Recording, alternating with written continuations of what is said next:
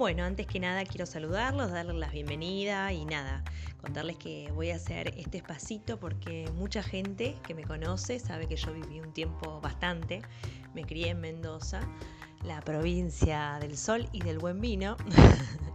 Entonces quiero ir compartiéndoles porque muchos me preguntan, ¿y cómo se hace? Vos no sabes nada, ¿y cómo se hace? Bueno, la verdad es que uno viviendo, conviviendo en medio de bodegas y viñedos, es como que aprendes a la fuerza.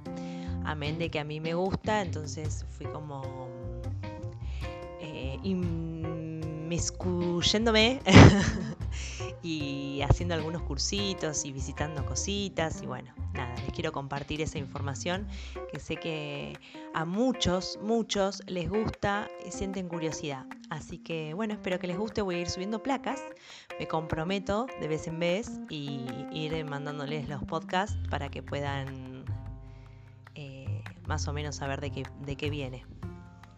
Bueno, lo primero que tenemos que saber eh, es por qué es bueno tomar vino, por qué recomiendan los médicos tomar una o dos copitas de vino tinto en el almuerzo. Digo tinto, después más adelante se van a dar cuenta por qué. El vino blanco es más dulce, tiene más azúcar.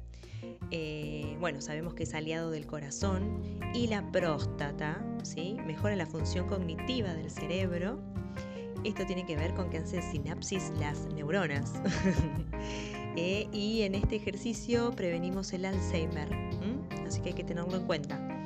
Es un complemento placentero, esto yo siempre lo digo, más allá de todo lo que nos puede hacer orgánicamente bien, también eh, como es un, complemento placentero, nos, nos, provoca placer para compartirlo, porque siempre lo compartimos, o generalmente, esto libera endorfinas y esto claramente nos hace mucho mejor para cualquier situación.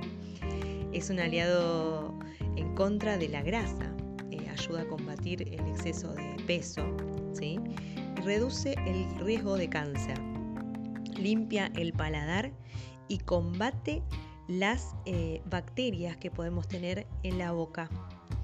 Eh, y esto se debe,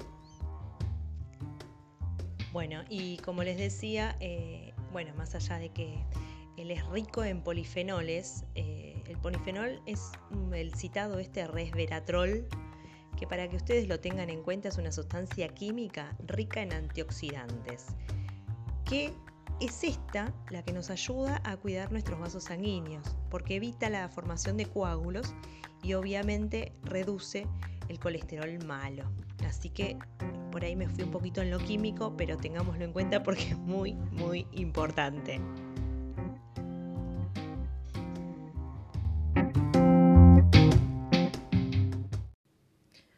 Bueno, hola, hola, ¿cómo andan? Eh, este es el segundo posteo y se me ocurrió, como el 17 fue, eh, el 17 pasado de abril, fue el día del Malbec, nacional del Malbec. Ustedes saben que Argentina eh, estamos nosotros como en el séptimo lugar a nivel consumidor de vinos y estamos quintos como productores mundiales de vino. y bueno, se celebra desde el 2011 el día del Malbec, que es uno de los, de los vinos con, los que, con el que Argentina resaltó y destacó y ha ganado premios en Europa, en Francia, de donde es eh, originario, ¿no?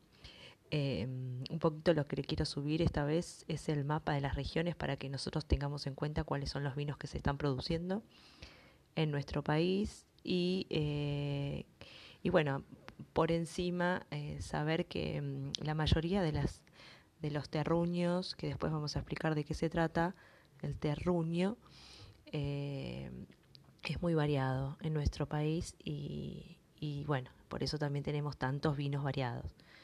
Pero bueno, para que ustedes tengan en cuenta el vino, en la Argentina hay tres grandes zonas eh, vitivinícolas grandes, que uno es el noroeste, el centro y el sur, donde se concentra eh, más del 90% del viñedo del país, es, el, centro, digamos.